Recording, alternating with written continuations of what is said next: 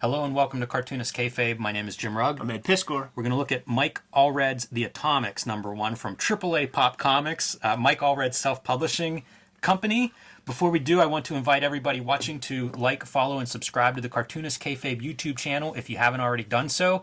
Hit that bell icon next to the subscribe button. We will notify you when new videos are posted. If you are uh, like a lot of the Kayfabers out there that want to track down these comics that we show off, it'll give you a little bit of a leg up and maybe get you ahead of the Kayfabe effect so you can buy these books before they go missing. Uh, also, let the video play through to the end. That helps YouTube's algorithm share our videos with other comics fans who may not know Cartoonist Kayfabe yet, and uh, that's how we grow the channel. So thank you for your help, and uh, let's dive into this, Ed. Yes. This is uh, I remember buying this one off the stands, being super excited.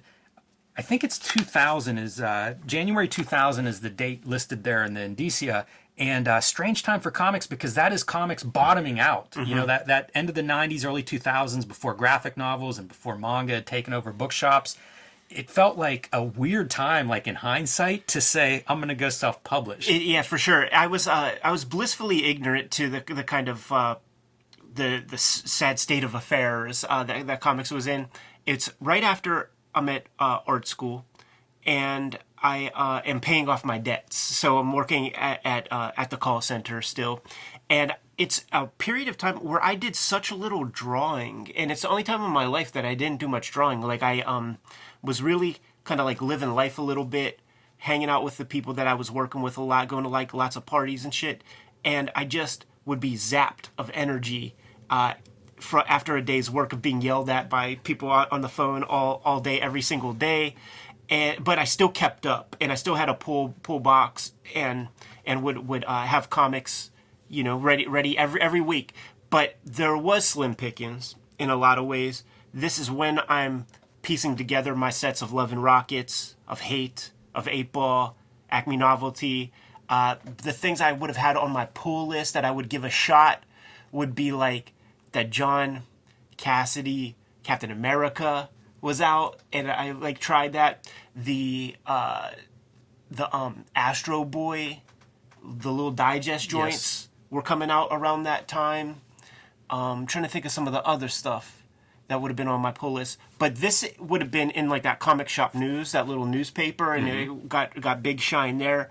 It, it, it made me wonder if it's like, is this some stuff like Mike Allred's buying temperature was pretty high. I I don't know where the X Force stuff. A year, a little over a year later is X Force. Oh, interesting, interesting. But he was playing around with other Mad Madman was was on my pull list, and Madman transitioned to like these other like little mini series or something. It's like the chance to like have another issue number one or something. And it had gone through several publishers at that point and uh, had done a pretty good stint at Dark Horse Comics, which is part of why I'm confused whenever you know like he's deciding to self-publish again at a time that seemed like a dangerous time to it, self-publish yeah it was it was still dark horse before before this yes. and then it goes to to uh, to image after mm-hmm. um, but but yeah like you know he created this mythology it is confusing uh, why he, he would choose choose this point but I, I do think that he was he was as popular as he ever was also the the the unfortunate reality of self-publishing is if you don't hit a um, let's say let's say you are with a publisher and your book it doesn't hit a certain standard that you need to live your life and pay your bills and stuff. If you still can hit those numbers self-published it's a bet. Like like you you'll be able to take care of yourself. It's just you have to do administrative work on top of also making a comic book. Right. But basically what i'm saying is you could sell less and make more money because there's no middleman right. to to cut out. And I don't know how well this comic did. Like I have every issue. Uh, it was on my pull list, and uh, but I don't see it in, in like the dollar bins. Well, I think that speaks to when it was published. You know, like print runs are just at a at a really low point you know, when I talk about like a bad time for comics, that's kind of what I'm saying is like they just weren't selling big numbers. So that's probably why you don't see it, you know, because of the quantities. I don't know what how many were printed, but there just weren't the big quantities. Crack this some bitch open, dude, because because like off the bat, right? I'm wondering if this is even offset printed or if it's like web press because the way the color is attracted to that paper, there there's almost like a bubble jet kind of haze haze to it that feels different than just the the sort of dot separations that we associate with with offset printing. Yeah, that's that's very interesting, and I I can't speak to what that is. I know there's some different stuff the way dot patterns are generated because uh, around, and I don't know the date. I'm thinking it's a little bit later, but I could be wrong. They start doing like an organic dot pattern uh, is an option. You know, instead of like we think of like the perfect Yeah. dots, and it's supposed to blend color a little better. So I don't know if he may have been doing something like that at the time. You know, Laura Allred, his longtime coloring partner, uh, is here with color and separation, so it's possible something was going on. The note there is this is real newsprint, Yeah. which was really unusual. I think they only did it for the first four issues or so, and whenever they switch, there's some you know, there's a lot of talk about, well, relatively speaking, there's a fair amount of talk about the paper, and it, it was cheaper supposedly to print on non newsprint. Still the case. Still the case, man. Anything that deviates from the norm is uh, more expensive. It makes me wonder about the web press thing, though, because if you're doing web press, I don't think the newsprint would have been a cost issue. You know, like I don't think it would have been more expensive, but then you need a certain amount of quantities. Right, right, right. But but but if you get to a higher level of quantities, then you need to go offset for it to be cheaper, right? I don't think so. I think the web press is the cheapest for, for giant quantities. Oh, okay. But I'm saying, like, I don't know that this was hitting the giant quantities where that would have been cheaper. Yeah, yeah. But for myself, total sales mechanism, man. Like I I, I loved this Yeah, that- uh, this newsprint. Yes, me and, my nerdy friends, that, that that's true. And we might have talked about it once we started to be friends. uh, we we you know we're old enough now that that it's starting to get the patina of these like 50s or I. I guess 70s uh, yeah, that's funny. Sunday funnies. That's really funny. So off we go. A couple of names in here, I think from his past. I think he's worked with with Bob Schreck, uh, Jamie Rich. I think of as like Oni Press, and I know Allred did some stuff there. So uh, and Joe Nozemack. I don't know how you pronounce his name, but that's also um, Oni Press, Okay, I believe. yeah. Alex Ross is a thank you. That's an interesting shout out. Alex Ross uh, painted painted some Madman covers and cards and stuff like that. They they had a uh, there was there was some relationship there. I'm trying to figure out if he did Madman Superman before this.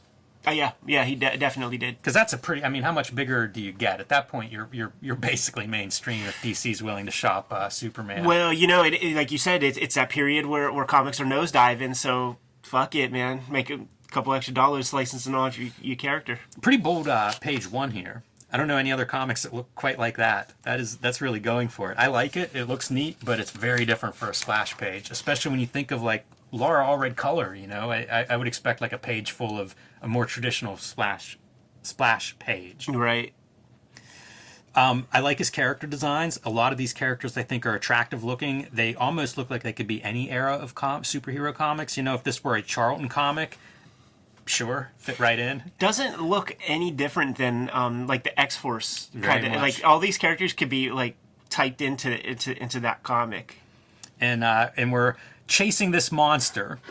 I don't know what the Shrek reference is. Feels like a Bob Schreck call out there. Sure. And a much more traditional, what I think of as a splash page here. Yeah, this is an era of uh, computer lettering that.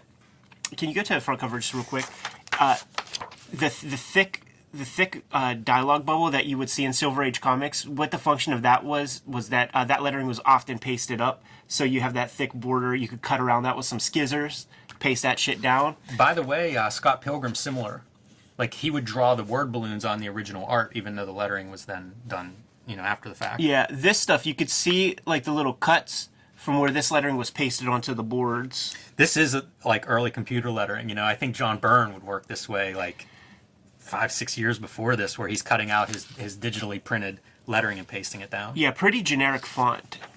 I was trying to figure that out. There's no credit for lettering anywhere in this comic that I could see. So I I was kind of wondering if this is a font that was based on his hand lettering, because I would make fonts in the early 2000s like it was a thing that people did. It wasn't wasn't that hard. Um, but you would notice it like in letter spacing. Yeah. And if you look closely, like some of the letter spacing is just it's odd. Yeah. And I wonder if that's the mark of like this is based on, you know a, an alphabet that he made himself. Right. You know where you see it like this watch, the space between the W and the A is is more than an, it would be if you hand lettered it probably. Sure. And I feel like that's one, you know, like there's little tells. Yeah, like the K and the E are stuck together. Like that that shit definitely happens. Mott from Hoople, not Mott the Hoople. Red Rocket 7, man, big music guy. Yes. There's one to look at, man. Talk about a comic that came out and kind of disappeared. A square. Can't can't. You're playing with fire with these shapes. Yeah, even though everybody who, who has record collections seems to have figured out uh, spacing for that kind of thing. Yeah, it does seem like it should work.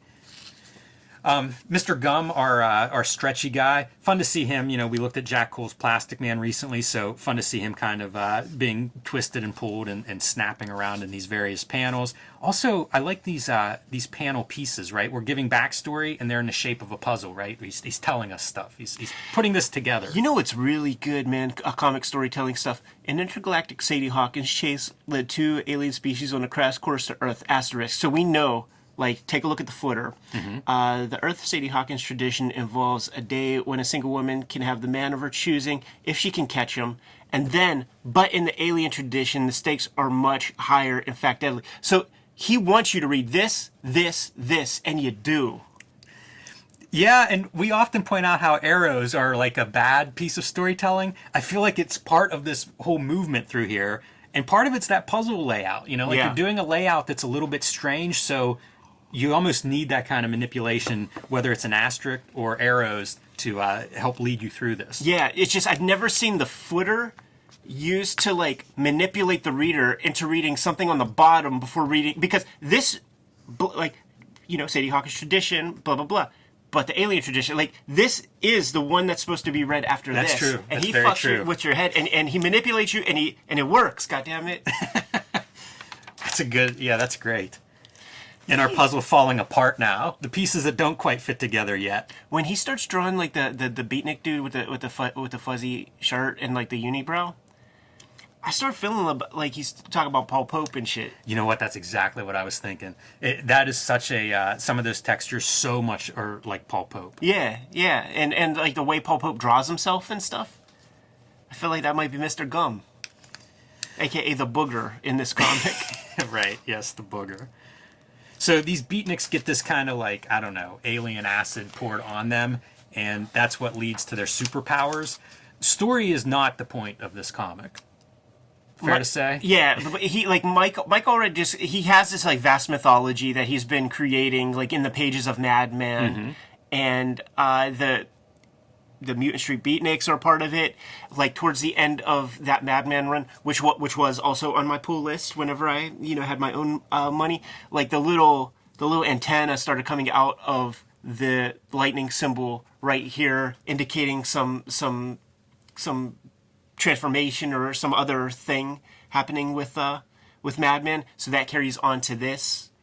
I love the big thick ink lines that he's doing here. His, yeah, his thick ink, like it, it is, it is uh, at its at its height here. Yeah. And also, I think we've said this in past Allred videos. Some of the best gloves in comics. Great figure artist. This is a good Yes, page too.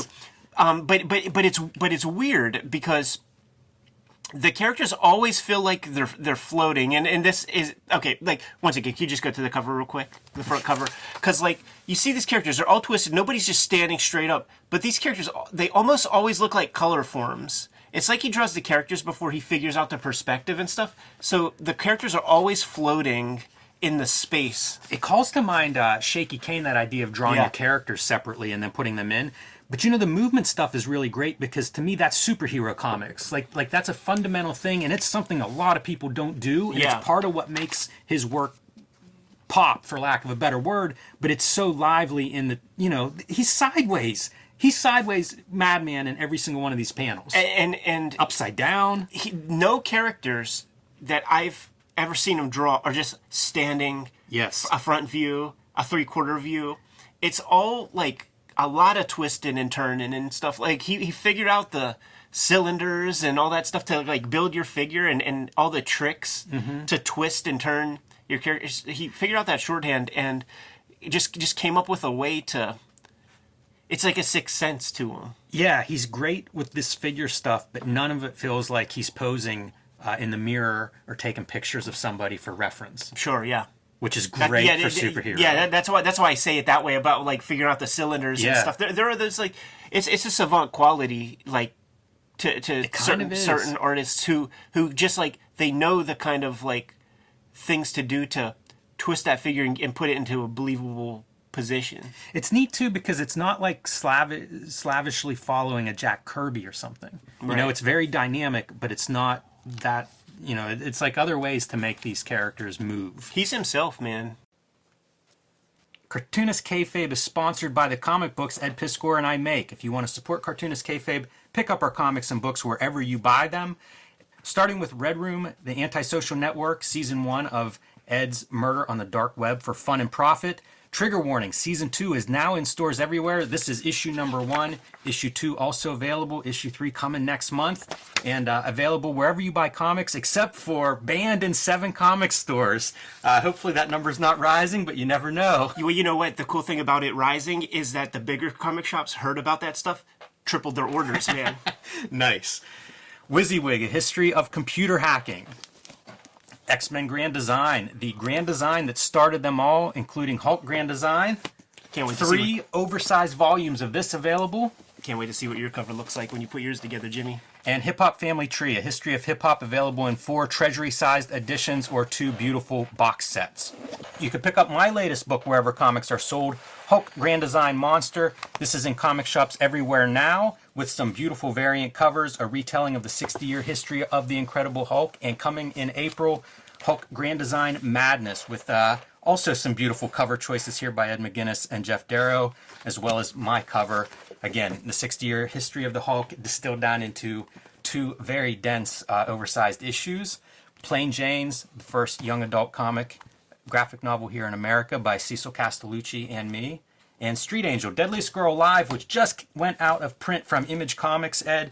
If you guys at home see Street Angel Deadly Girl Live on your comic shop shelves, pick it up because it is no longer available for order. But the original Street Angel hardcover, oversized, uh, these are kind of like director's cuts, almost like artist editions. I think they're the nicest books ever designed. These are all still available from the publisher. You can get them wherever books are bought and sold.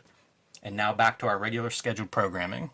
And there's your uh, your Mutant Street Beatniks. it's funny that that's it. That's part of his mythology, the Beatnik stuff. As a kid, I confused him and Charles Burns a lot. Yeah, I can see that. It, it, he has a lot of these skills that I admire in other cartoonists, and sometimes their level of it is is jacked up. Charles Burns being that that ink, you know, taking this kind of ink quality to an nth degree, but it, it is here, and it's and it looks good. You know, it's a really good application.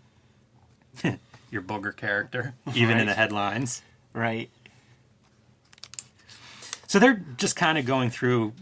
It's issue one. Let's get some background on how this team comes together. So there's a fair amount of that exposition in here, tracing Madman's history with those mutant beatniks that you alluded to a minute ago, and then you know kind of how they evolve into these superhero characters. And again, Booger or Mr. Gum, anytime he's stretching around, I'm on board.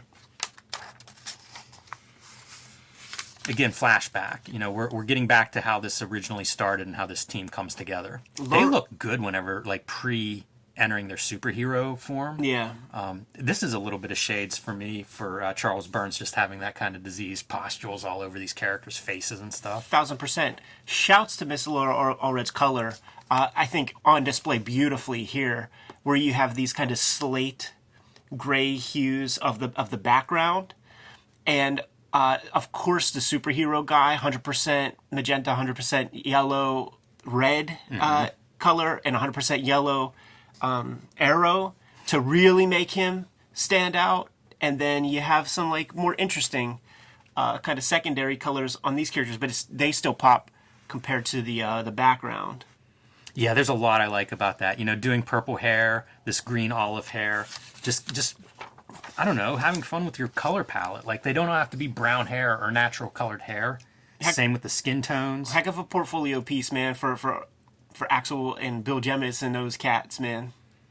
Pretty bold move though. Imagine you know, you can do this now in Marvel, but whenever this happens and whenever this they they take over X-Force wild. Nothing looked like that. So this is a pretty amazing sample to walk in and say, "Hey, Hey Joe, I got a I got a vision for you. Yeah, I just got to get a better Let's letterer take- on the gimmick Let's take Rob Liefeld's X Force. and, and run it through the nostalgia, yeah, you know, uh, filter.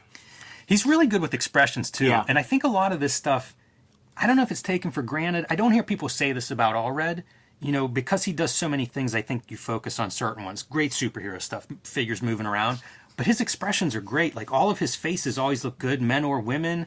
Uh, it, uh, it's hard to draw good faces. Never And a dry expression. they're not buried under uh, any kind of weirdness either. You know, these all read like human faces. Yeah, yeah. No, he can build a figure. He's a heck of a of a figure artist. our classic superhero moments, right? Like we got to build costumes for everybody. Yeah, they got the little unstable molecules machine that'll just like handle that. Yeah, Li- living costumes. I think he calls his mask. it can be kind of tickly. Those are the little ticks too in his writing. The um, I almost said silly, and that's not the right word for it, but it's it's kind of leaning into some of the superhero uh, quirkiness. Quirky. That's that's probably a better description. Here they are trying some of their uh, superpowers, which. You, you, you drew the, the, the wrong card if this is your superpower. Yeah, you got to have the That's a bummer. you got to have the thing in your in your team. You do. Yeah, you do. Nobody like that. That's a tragic figure, the thing. Yes. They always seem to be rotund too. Somebody needs to make like a skinny like monster team sidekick character. Another great example of the stretching stuff. So good. Pretty pretty cool perspective going up a tree. And we're back to the present of them tracking down this monster character that Madman stabbed in the eye. I don't know if that monster character is bad or not. The costume almost looks like they're part of this team. Right. At least they shop in the same spot. So pretty aggressive. I mentioned Charlton. Little shades of Peacemaker. Sure. That's a timely reference, right? I guess so, man. The geeks have won. Everything old is new again. I think this is going to become It Girl, but we don't see her try to, uh, you know, affect her superpowers yet. She's very uh, kind of shy about it. And now they're trying to figure out their name, and we're getting a. Uh, we're, we're getting the airbrush effect from Photoshop with our soft edges around the edge of atomics and uh, arguing o- over these various names. They'll pronounce it auto mix. I don't know if anybody's going to do that. You know, you give people a lot of credit, Jim. You give people lots of credit. It's a funny choice though to go with the X, and I wonder uh, if that puts them on the X Force radar. Ecstatics. You know, they lean into the X after. I mean, all, you know, anything with X, I always think of like early days of Image and being like, you're not putting an X in your book. Jimmy, I'm just saying that people call like they hear they come to the channel, they hear us say cartoonist kayfabe, but in person they say I love cartoonist key fob. I get, yeah, yeah, for You sure. I have good friends that can't pronounce it, and I, and I know we've said it a thousand times back and forth, Yeah, and it still comes out wrong. kayfabe. Yeah, Kefabi. You hear that quite a bit. So, pretty much just setting up this team stuff for the future. And uh, as we near the end, we have our this character's introduction, origin, how they join the team, coming through this really like a, uh, a boom tube. Laura Allred with the nighttime red palette, man, with like a little bit of cyan over top of the yellow, a little bit of cyan over top of the uh, magenta yellow red. Uh, to, to give you the nighttime flavor, you know, like you just can't take that kind of stuff for granted with with colorists because they're just not all thinking about that kind of thing. I wonder how she's building her colors. If she's going into Photoshop and like adding the values in CMY so she doesn't get black values in there. Because even though these are muted somewhat, they don't have that brown gray quality. I mean, that's that's that was the rule, man. Like like that that was absolutely hundred percent the rule. Like you do not put you know K into the mixture. Uh, but like with the with the nighttime palette, like I, I think that it was probably like a layer on top with like maybe ten percent cyan. Like you, you like you use hundred percent cyan and then put the opacity to like ten percent or something. Yeah, because that. you really see it in like the flesh colors. Yeah, yeah, those I mean, colors would Batman be very uh, desaturated if you were doing black. If you were adding black to it. you would not add black. Yeah, absolutely not add black. You say this is a rule, Ed. A lot of people break that rule. They do now. They do now, and and it's it's. I mean, it'll it'll come up in our in our comments now. Like, you know, I just don't agree with that. I could I think you could put some black in there, and then you look at the comics, and it's like it does look like toilet paper. You know, before after looks like the after version of it. All right, that's our issue one. Next issue, Meatloaf and Monsters. A lot of energy in this comic. Yeah, It's very cool to see a self-published comic that feels like you're doing something different. And I feel like this comic feels that way. It still feels that way a little bit. But in 2000, like this was definitely it felt like a shot. Yeah, I wonder how much stuff they put to, put put out. Maybe maybe twenty books because there was about fifteen of these issues, and then there would be uh, singular stuff. There would be like an It Girl that might have been a Mm-hmm. AAA pop. There was a Mr. Gum that might have been there or at some other publisher. Could have been yeah. Uh, there, they they put out maybe twenty things. Uh, I do think that Mike and Laura like they pop into the comments every now and then. Uh, how much stuff did Atomic, I mean AAA Pop put out? Very curious. And I have it all. Yeah, our uh, intro, you know, the back matter, we don't have letters yet. So a little bit of background on how Allred's come to this point. Um, starting in 1990, making making comics. So 10 years in, self-publishing at this point. Think of uh, the number of comics that have come through. Several volumes of Madman have been done, and I, I do think that Madman Superman, um, pretty good, pretty good uh, decade coming mostly through indie comics. You know, up to this point, I think they did that one Spider-Man annual. He did some Sandmans. Sandman, a big one. he did Brother Power the Geek uh, one shot, which I would be, Yeah, hap- so- be happy to look at. some DC Vertigo work. Fascinating in this editorial piece that you know he was a he's that guy man the cut of his jib handsome fella he so he was like a uh, TV like a talking head Mm-hmm. on some like magazine shows and it's like some some European Yeah, like, traveling around Europe doing uh, television spots. for for like the American people who are like in in the, those areas, and it turns out that a Comico contract is better paying than the TV gig, which lets you know about the state of affairs that comics was in in that post eighty six, uh, post Dark Knight Watchmen sort of boom period. For a very small amount of time, like Comico had some loot, they were trying some things, doing some. I, the way it reads here, doing some hail mary audibles to to try to you know bet big risk big for potentially big rewards didn't pan out A couple of thank yous and, uh, well, support and encouragement from new friends. Matt Wagner, Dan Vado, SLG publisher who published my first Street Angel, Bob Schreck, um, editor all over the place, Dark Horse, DC, Oni, Oni. I think he was at Oni Press. I think he started oh out there for a absolutely yeah yeah yeah that's that's that's how uh, kevin kevin smith uh, came in the mix that's how matt wagner started fucking with It's, them that's a lot of comics experience. Those three names. Yeah. uh, a lot, a lot of people to uh, to have in your ear that, that probably know what they're talking about. And am I right that Mike Allred was published by Caliber really early on? Was oh yeah those- yeah I yeah thought yeah so. Cre- creatures of of it or whatever um have all that stuff It is interesting to note that Comico piece. Like, I would be curious to have uh, to talk to Mike and get the history of like this first decade because of all the comics publishers he went through and the up and down in '90s comics publishing. Yeah. like it's just a lot of stuff. I mean, Tundra was the first uh, Madman publisher, so. Wow, think about just the publisher stories he could talk about. He worked for everybody. yeah yeah and and you know we need to get some off the record also because That might be the telling part of why he decides to go self-publish. totally he hasn't he hasn't been back to dark horse like what, what's that about Is that true? i don't think so Interesting. Madman becomes an image comic for a period. That's right. Yeah, there's some of those that I'd like to look at too. Some interesting, uh, some some interesting comics from that run. yeah, he did a uh, like I, it might have been the Mr. Gum uh, AAA pop thing, but they did it. Oh no, there's that one like space the the uh, like the one with Jay Bone. Space. It's not Space Jam, but there's like something like that, and it's colored like the character colors, holding lines, like black holding lines, they're all red color, but like animation style backgrounds, paint painterly and shit like that. Uh, that that's like one of the that might be the Man, last. that makes me want to see that. That sounds amazing. Yeah. I think I have seen that. Now that you mention it, that sounds familiar. So yeah, I'd be curious to check that out. Um, and then finally, a, a pin up here at the end that kind of gives us a little bit background on uh, on on on Madman. Yeah. And it's all right after the King. It's very much in that like Marvel, Marvel Masterworks, yeah. vein. Reminds me of 1963 a little bit. Some of the some of the quirkiness of this. I mean, clearly, like he comes from that tradition. Like in the midst of crazy, bombastic, hyperline density, fucking image comics, like he was doing Madman comics. He went the other way. He had this very bold ink style.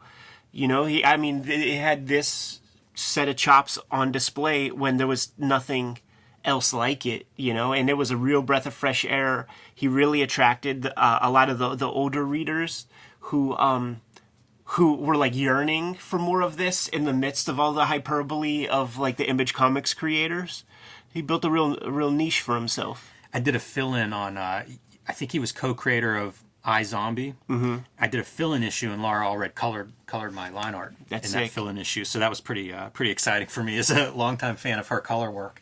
Um, but there you go, Atomics number one, start of a self-published series for him that ran for I think over a year and pretty much led into uh, his his deal on X Force and X-Statix. Did it come out monthly? I've got to take a look at those uh, corner boxes.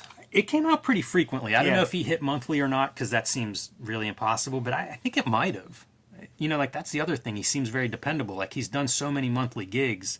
Um, I know self-publishing. There's a couple of extra steps in there, but it does seem like he knows what he's doing in that regard.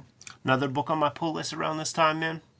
Bizarre Heroes. Gonna have to get into that stuff, man. You good to go? I am. Okay, Fabers, like, follow, subscribe to the YouTube channel, hit the bell, we'll notify you when new vids are available. What's out there, Jim? Hulk Grand Design Monster number one in comic shops everywhere while supplies last. If you haven't picked that up, do let your comic shop know you need a copy. Uh, and Hulk Grand Design Madness coming at the end of April that'll conclude my 60 year reimagining of the Hulk's history. And you can join me on patreon.com slash Jim Rugg.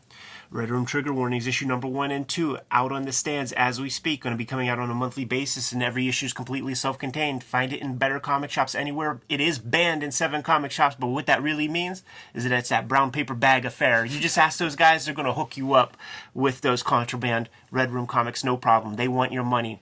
You can read these comics before they hit paper at my Patreon, patreon.com slash edpiskor, three bucks for the archive there. The comic uh, strips hit the hit the uh, Patreon uh, before they, they hit paper, so you could read the stuff ahead of everybody else. Hit up my link tree in the description below this video. You could get to links to pre-order and and check the stuff out on Patreon. What else, Jim? Subscribe to the Cartoonist Kayfabe e-newsletter at the links below this video. You can also find Cartoonist Kayfabe t-shirts and merchandise at the links below this video. That's another great way to support the Cartoonist Kayfabe channel. Jimmy, given the marching orders, we'll be on our way. Read more comics.